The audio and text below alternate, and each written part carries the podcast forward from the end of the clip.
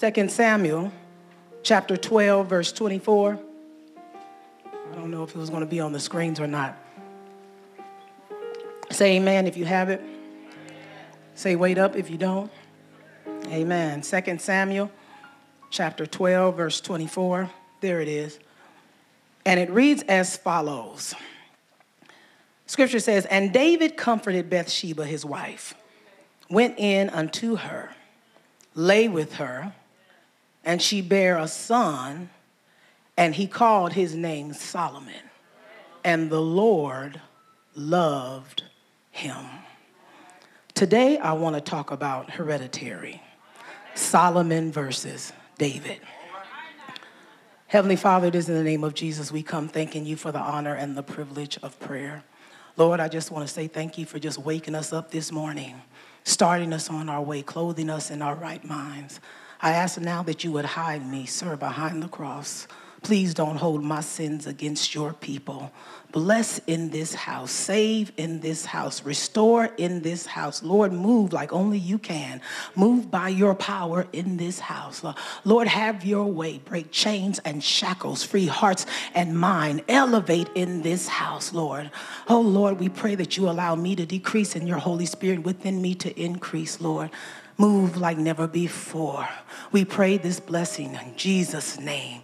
Amen and thank God hereditary Solomon versus David.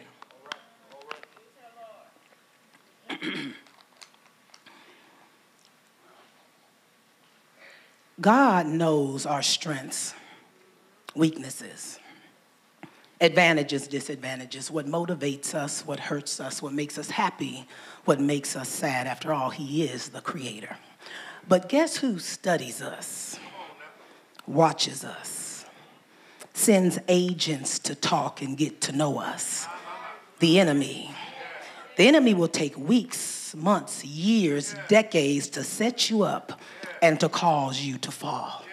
And in the interest of what he does, his tricks, his schemes have been tested and tried to the highest of levels to where the brightest, the smartest, the wealthiest, the kindest, and even the most patient of us have succumbed and fallen to the temptation of lust, greed, power, yielding us down the path of infidelity and playing in the jungle of sin.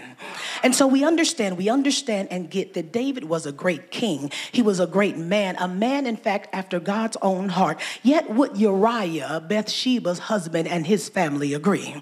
Uh, you see, David too fell to the pressure, the pleasure, the pain of sin. In fact, Solomon was birthed as a result of David's sin. Many of you know the backstory. David couldn't sleep one night and we went out on the rooftop and he was lounging on the rooftop and he saw a beautiful woman by the name of Bathsheba bathing. Um, and I believe David must have looked a little bit too long because it turned into a lust. Uh, uh, yes, and I don't know if it was the way the twilight captured the curvature of her hips or the, uh, yeah, bronzeness of her skin or the copper hues and stresses and highlights in her beautiful long flowy hair. But David looked at her and said, Ooh, I need me some of that. He sent for Bathsheba. He laid with Bathsheba. He impregnated Bathsheba. And when he couldn't cover up the sinful act and deed, he turned around and had her husband Uriah killed and married Bathsheba. So the Bible says that the baby died and he went in, he comforted her, and she conceived again a son by the name of Solomon. And so Solomon was like sort of like a peace offering, if you will, between God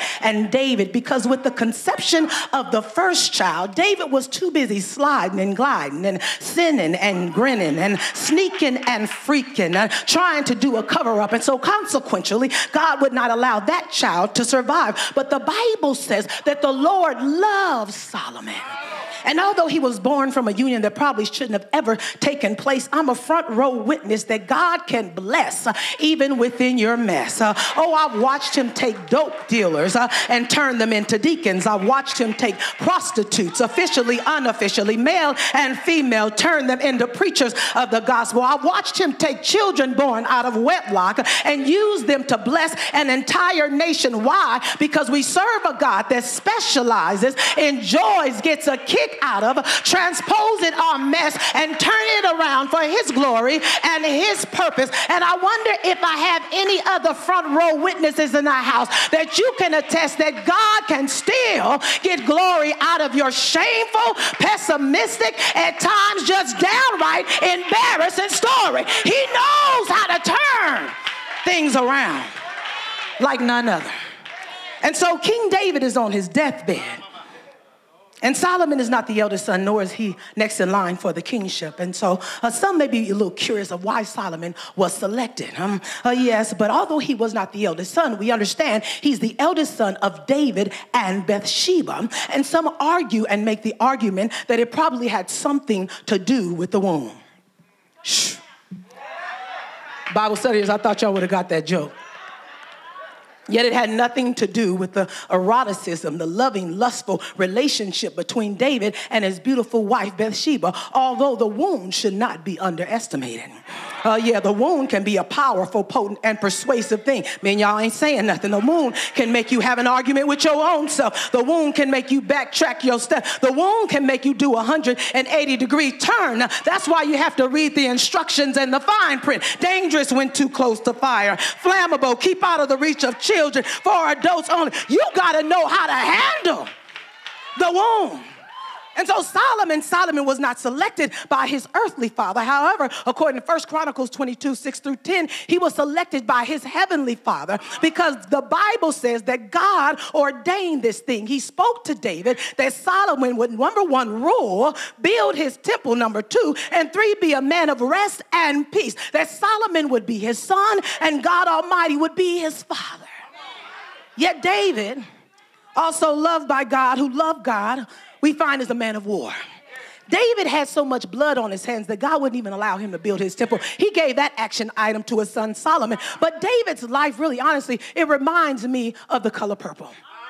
Anybody ever saw Color Purple? There's a scene in The Color Purple where Miss Celie, played by Whoopi Goldberg, is confronted by Miss Sofia, played by Oprah Winfrey, because Miss Celie has given her stepson Harpo the ill advice of beating Miss Sofia into submission. So the scene opens up where Miss Sofia is walking and traipsing through the fields uh, and the tall grass of the field, and she stops in front of Miss Celie, huffing and a puffing, battered and bruised, and she says, "You told Harpo to to beat me. Then she goes through this long dissertation. She says, All my life uh, I had to fight. I had to fight against my uncles. I had to fight against my brothers. I had to fight against my daddy. She said, But never did I think I would have to fight in my own house. Well, David's life reminds me of Miss Sofia because all his life he had to fight. He had to fight against the low expectations of his father Jesse. He had to fight against his hating older brothers. He had to fight against the plots and employees of Saul who consistently and repeatedly tried to kill him. He had to fight to bring two nations back together again. He had to fight against their enemies who dare take their land, kill, and murder their families. He had to fight to bring the Ark of the Covenant back together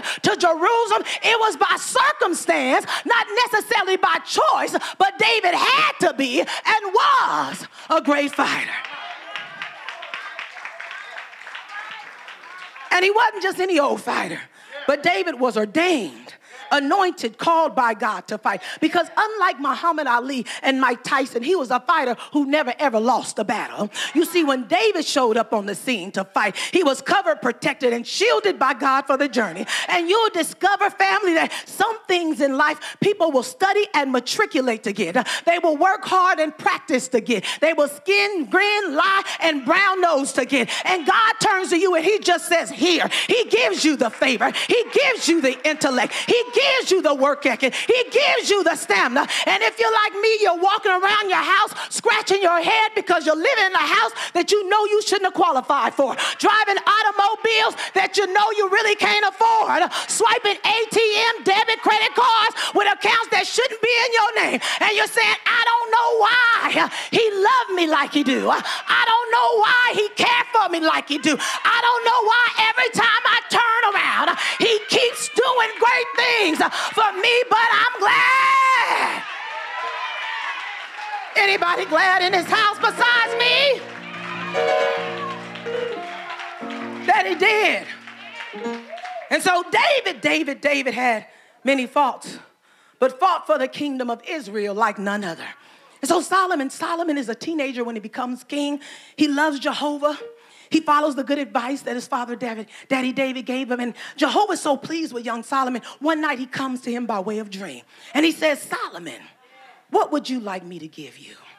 And can you imagine that? I mean, the Almighty God, El Shaddai, Yahweh, asking you such a question. I'm totally convinced that not everybody will be able to handle this question. I'm reminded of a, a vacation, excuse me, my husband and I went on uh, many years ago, and we were visiting with family and friends. And so uh, the uh, lottery happened to be at this all time record breaking high, right? And so everybody was talking about what they would do if they won the lottery. And I personally, I've never played the lottery. I don't even know if I necessarily know how to play the lottery, but it, you know, the conversation was intriguing enough. And so I partook. And so uh, everybody was talking about what they would do. Uh, yeah, some people had these far the world uh, things they were saying. I buy an island. I buy a mansion on every continent. I start a nonprofit, and let children try, travel and fly across the world and teach them how to dream. And yada, yada, yada. And so one young man, and I believe he was on my husband's side of the family. And we're gonna go with that narrative because he's not here to defend himself. But listen, he said, uh, he said, you know, I get me, stuck out his chest, he said, I get me a double wide. All chit chat stopped. We all looked at him. Somebody finally said, what, a double wide what? He said, I get me some land, I put me a double wide trailer. We burst into laughter, huh? Because it was obvious his dreams was subpar and subsidiary to our own. But I'm thoroughly impressed with this young man, Solomon, who proves to already have a certain level of maturity. Because Solomon did not ask for fleeting things, he did not ask for fortune nor fame, but Solomon asked for wisdom. And I promise you, wisdom places you on a different trajectory, uh, on a totally different playing field, because wisdom teaches you how to fish so you don't have to ask for fish. Uh, wisdom teaches you how to become an entrepreneur so you don't have to walk around asking for a job or a handout. And James 1 and 5 teaches us that if we ask for wisdom, God will give it without finding fault. He has more than enough to go around. The problem is we have these long laundry lists of things things that we want God to do and give us, but it's seldom that somebody, especially young, seeks for wisdom. And the reason, the reason Solomon requests wisdom to me is even far more impressive than him asking for it in the first place. And I quote 1 Kings 3 and 9, he says, Give your servant an understanding mind so I'm able to govern your people, discern between good and between evil. And can I tell you that this pleased God so much so? He said, I'm getting ready to upgrade you, young blood, like Beyonce did with Jay Z. He said, Not only am I going to give you wisdom, but I'm going to throw two things that you didn't ask for riches and honor. And I'm talking today to more than just two, three people, four, five people, six, seven people, eight, including myself. But you, not because you've been so holy, not because you've been so right, not because you look so cute. He said, but simply because you've been faithful when everybody else walked away from the business, when everybody else walked away from the relationship, when everybody else walked away from the ministry. You kept your hand to the gospel plow, and He's going to reward you, honey child, just because you've been faithful. Somebody cry out, I'm a faithful soldier. Hallelujah. And so Solomon is the wisest king to rule Israel. His reign and heir is the heir of unprecedented prosperity, a quality bestowed by the Almighty God. He adjudicated civil cases, wealth poured into his treasury, allowing Solomon to fulfill God's promise that he build his temple. And so, uh, yes, Solomon, he has money. He has fame, he has honor, he has prosperity, and above all, a good relationship with an almighty God. Solomon was the man. And so if I'm sure if you're like me and you grew up in the Baptist church, you was made to go to church just about every day of the week, Bible study, Sunday school, teachers meeting, choir rehearsal, usher board meeting, you know, prayer meeting, all those meetings, then I'm sure you've heard this story quite a few times. And uh, you probably pondered some question. I happened to be in my Sunday school class. I was about in eighth grade at this time. And, you know, um, my Sunday school teacher started, you know, not liking me so much because as I got older, my questions got progressively harder to answer. And so I was waving my hand about two, three iterations. Finally, they were like, yes, LaShondra. And so my question was this, and you probably pondered this. I said, if Solomon was so wise, why would he fall by the same Achilles tendon that tripped up his father David? Anybody ever wondered that besides me? I mean, cause a destruction of a life, a division of a kingdom, plague Solomon present. If he was so wise, why would he fall by the same stumbling block? And you know, I didn't realize in eighth grade the depth of this question and it's pretty complex. I'm going to attempt to answer this question uh, yes today. And so I ask that you be uh, patient with me because it's probably going to take the remainder of this sermon to address. Uh, are y'all going to be praising? Are y'all going to pray with me? Okay, so watch this. Um, there has been an ongoing debate for many years and many decades called nature versus nurture. It debates whether the aspect of human behavior is inherited genetics or whether it's acquired learned behavior due to environmental influences. And so nature is thought of to be a genetic genetic pre-wiring, uh, uh, yet other biological influences that factor into the way we think, the way we act, the way we respond, the way we process information. And so if you haven't picked up by now, I'm a fairly blunt person. I'm not really a person to throw a rock and hide my hand just doesn't fit my personality type. I'm more of a person to throw a rock and wave my hand. And then if you still didn't know it was me, I'm liable to get a larger rock than I got before and throw it harder than I did the last time.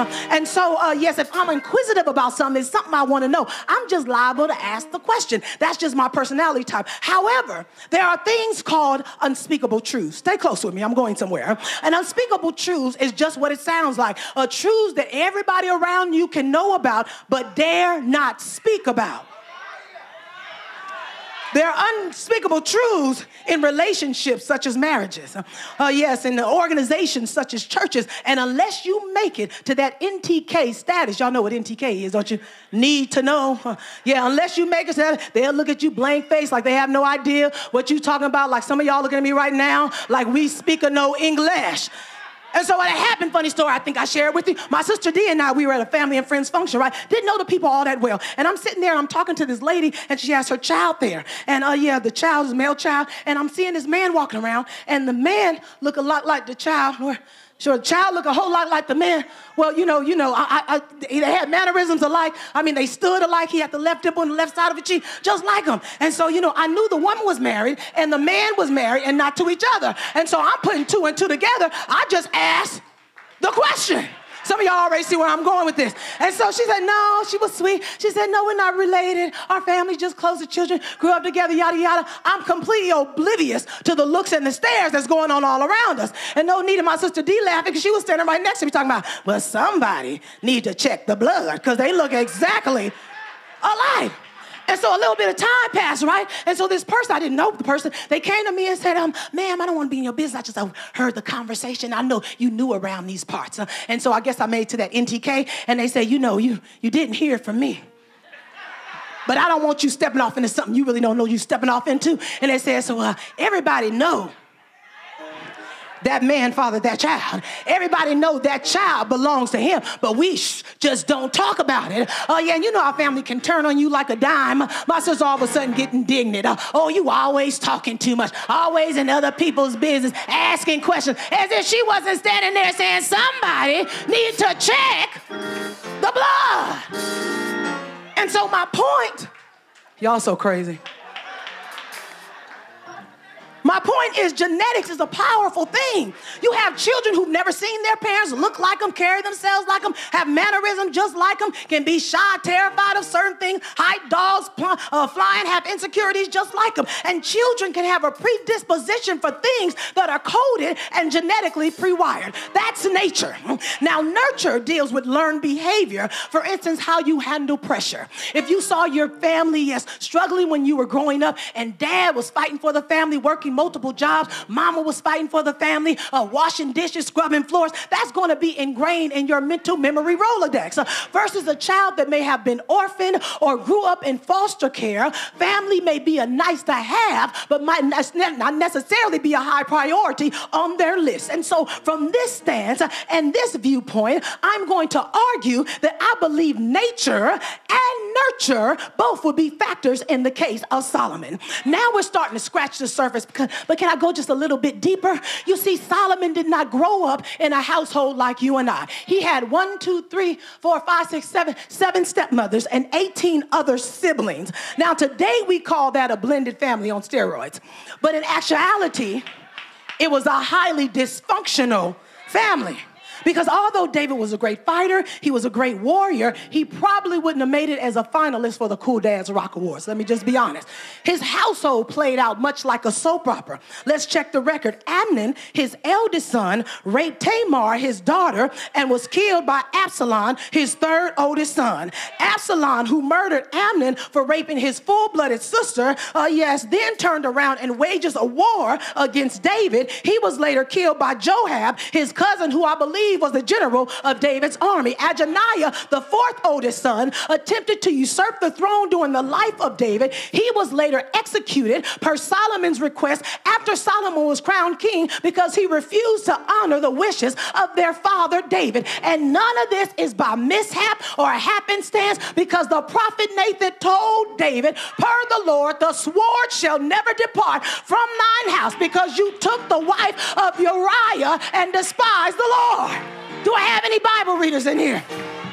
And so I get it, I get it. There are consequences to actions. You can say, Lord, I'm sorry, I'll never do it again. Please forgive me. You still gonna have to face the music, pay the piper, bite the bullet, and depending on your relationship with an almighty God, you're gonna have to deal with the consequences in this life and or the next.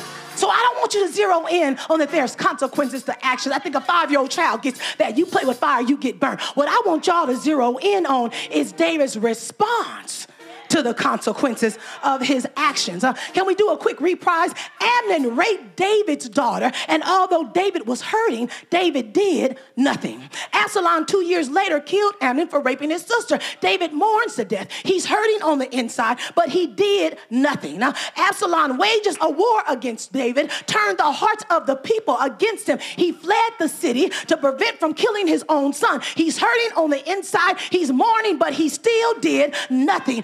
Joab kills his son Absalom against David's wishes. He's upset and angry with Joab. He's hurting on the inside. He's mourning. He's fled the city. He's angry with Joab, but he did nothing. Uh, Adonijah set up a throne before David was coughing good, before he had one good foot in the grave. And although David was obedient to God and pronounced Solomon as his successor, uh, yes, he was hurting on the inside. He was mourning. He was angry, fled the city, but ultimately he still did.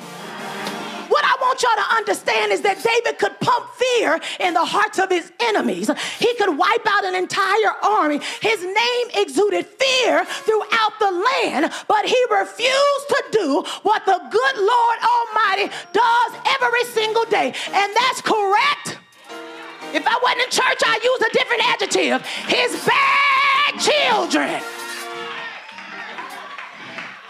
I'm talking to parents right now. I'm talking to godparents. I'm talking to guardians. Do you not realize guilt can paralyze you? I'm not telling you what I think, I'm telling you what I know. Guilt will put you in a spiritual straitjacket. You feel like you can't move to the right and to the left. And what happens is that guilty parents are apt, less apt to correct bad behavior. And it's not an if, it's a when. Bad behavior will lead to a fall. And sometimes, as guilty parents, we try to push out mattresses and pillows and cotton balls and, uh, yes, feathers to curtail the fall. And I'm telling you, it cripples the child and prevents them from learning the lessons that you and I had to learn. I was reading this book about 10 years ago called Millionaire Next Door. Fascinating book, right?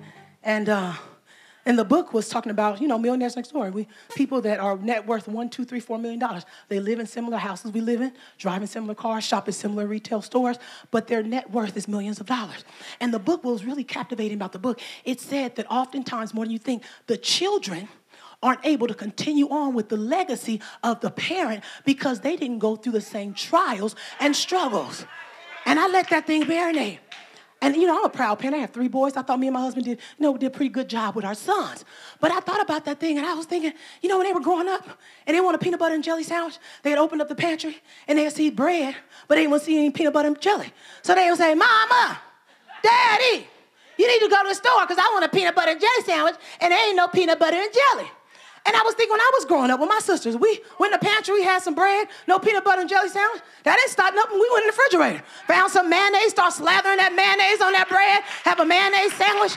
If we didn't see no mayonnaise, we look a little hard to find some butter, spread that butter on that bread, toast that bread. Y'all ain't saying nothing. Sprinkle a little bit of sugar, have a sweet butter and sugar sandwich. When my mom said, Oh, I'm late for work, I'm gonna be about an hour and a half, two hours late. I need y'all to start some spaghetti. We'd go into the freezer, no beef, go into the refrigerator, no spaghetti sauce. Shoot, that didn't stop us. We'd boil up them spaghetti noodles, drain them noodles, add a little bit of milk, add some butter and seasonings. Voila, pasta Alfredo. I didn't even know know that's what it was called till 10 years later. I said, We've been making that since I was seven, eight, nine years old. When you don't allow your children to go through some of the same struggles that you had to go through, history can repeat itself and not necessarily in a better or good way.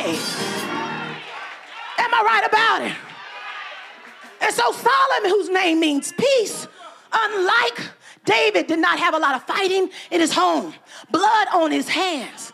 For the most part, he had a peaceful kingship. However, like Daddy David, he had a love for women 700 wives, 300 concubines. Now, I'm no mathematician, I have about 1,000 women, 365 days in a year. If he had a schedule, not saying he did, but if he had a schedule, that's about two women a night, a day, with snacks in between, something like that. And so, listen, I don't want y'all to throw anything at me. What I'm getting ready to say is very controversial. I don't want y'all to throw your shoes, your purses, your pocketbooks. I'm just gonna ask that you hear me out because I'm not saying that God nor I condone polygamy. Let me put that out there right there. Let me just say this, but I know some people are gonna be trying to throw a shoe in a minute, so let me finish. Listen, I'm not saying he condoned it, but if you read in Acts 17:30, highlight it right down, read it when you get home, don't read it now. Uh, yes, read the whole chapter actually when you get home. The Bible says that God, got some hair in my eye, winked at ignorance.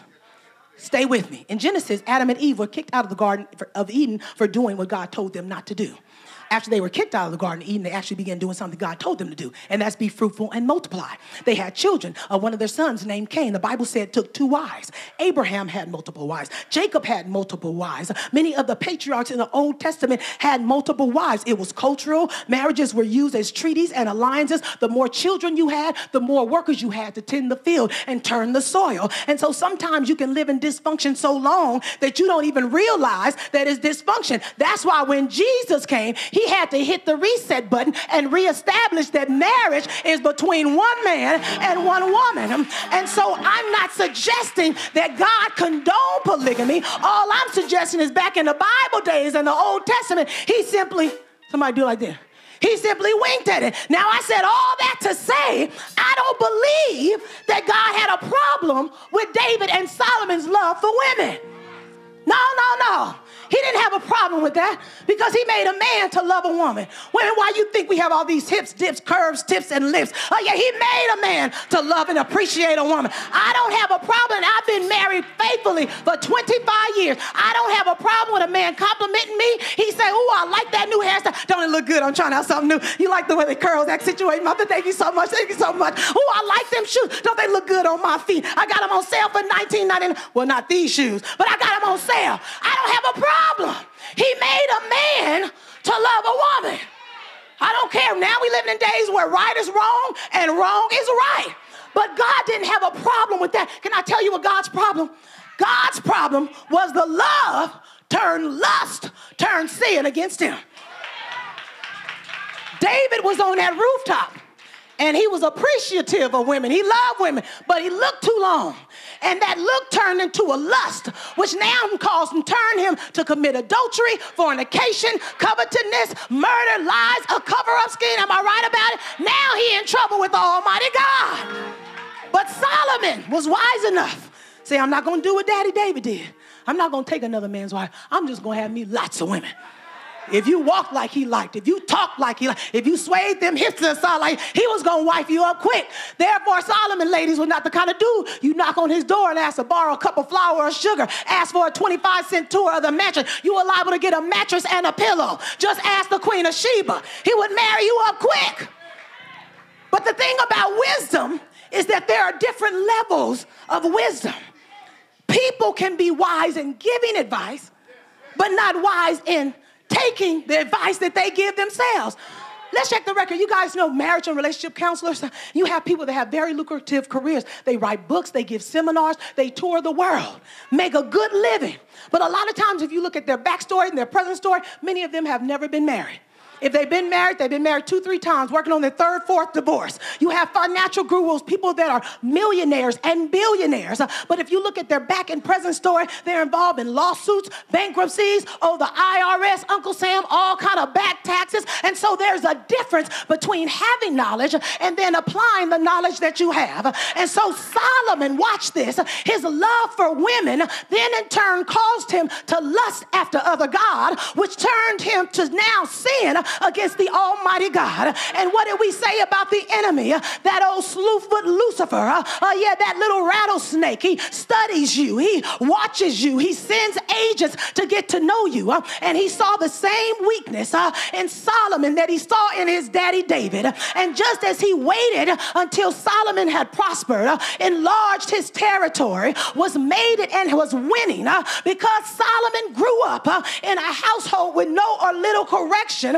just like Daddy David wouldn't correct his bad children, Solomon refused to correct uh, his wayward wives, uh, which caused him to perform spiritual infidelity against an almighty God. So, back to the question at hand. Uh, yeah, when I was waving my hand in my Sunday school class, and finally, the teacher called on me. Um, and when I asked the question, um, uh, why would Solomon fall by the same Achilles tendon that tripped up Daddy David, uh, caused the destruction of a life, uh, a division of a kingdom?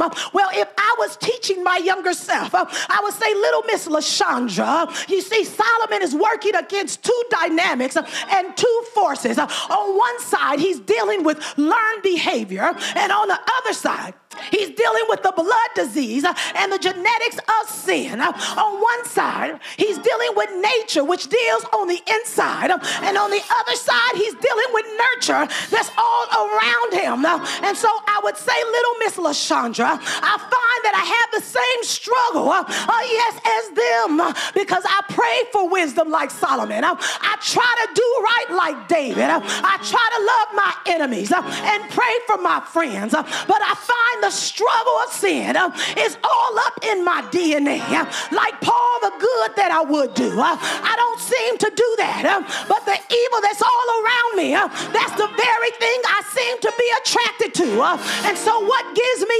encouragement is two numbers. I need y'all to help me close this sermon. I need y'all to cry out 14 on this side. I need y'all to cry out 15 on this. When you look at Matthew chapter 1, verses 2, uh, it talks about some friends in the Bible. Abraham begot Isaac, uh, Isaac begot Jacob, uh, Jacob begot Judah, Judah begot Phares, uh, Phares Ezra, and Ezra Aram, and Aram Abinadab, Abinadab Nason, Nason Salmon, Salmon Boaz, Boaz Obed, Obed Jesse, and here comes 14. Somebody cry out 14. That would be David. And here comes 15. Somebody cry out 15. That would be Solomon. And I find that my two friends, like me, wasn't perfect. Like me, they made some mistakes. Like us, they had some issues. But I'm so glad that we serve a perfect God. He can know your weakness and still will rock with you. He can know your sins. He still will cover you, spoken and unspoken, confessed and not confessed. He still will protect you. And I'm so glad uh, scripture didn't stop at 14 and 15, uh, but it kept going uh, to introduce us to my best friend in the whole wide world. Stick closer than a brother. Love you better than any mother. I'm talking about Jesus, Mary's baby.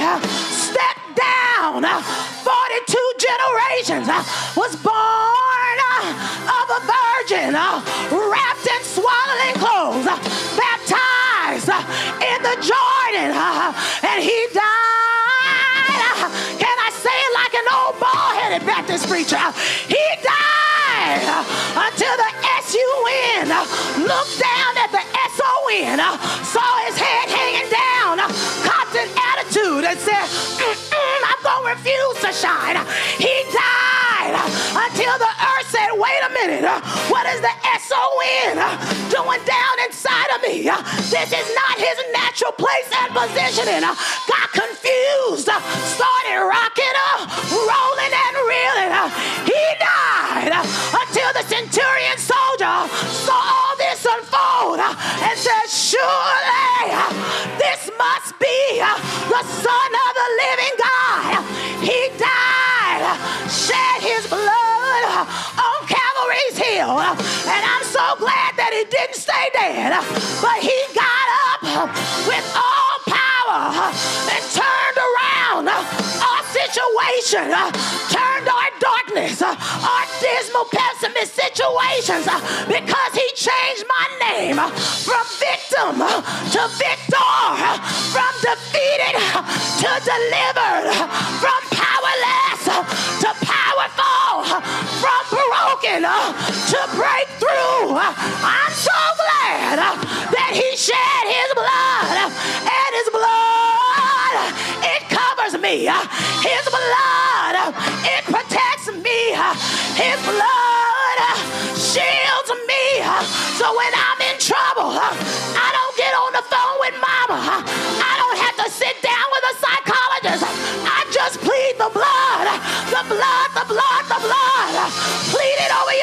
family. I pleaded over my house. I pleaded over my husband. I pleaded over my church. It's the blood. It reaches to the highest mountain and it flows to the lowest valley and it will never, ah, it will never ever lose its power. Anybody happy over the blood? Don't get happy house. Don't get happy over a car. But I shout over the blood. It's the blood that picked me up. It's the blood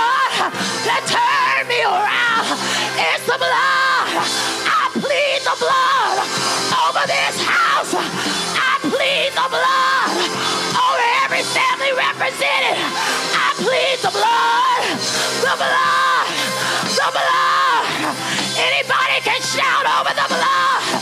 It calms my fears. The blood, it protects me in battle.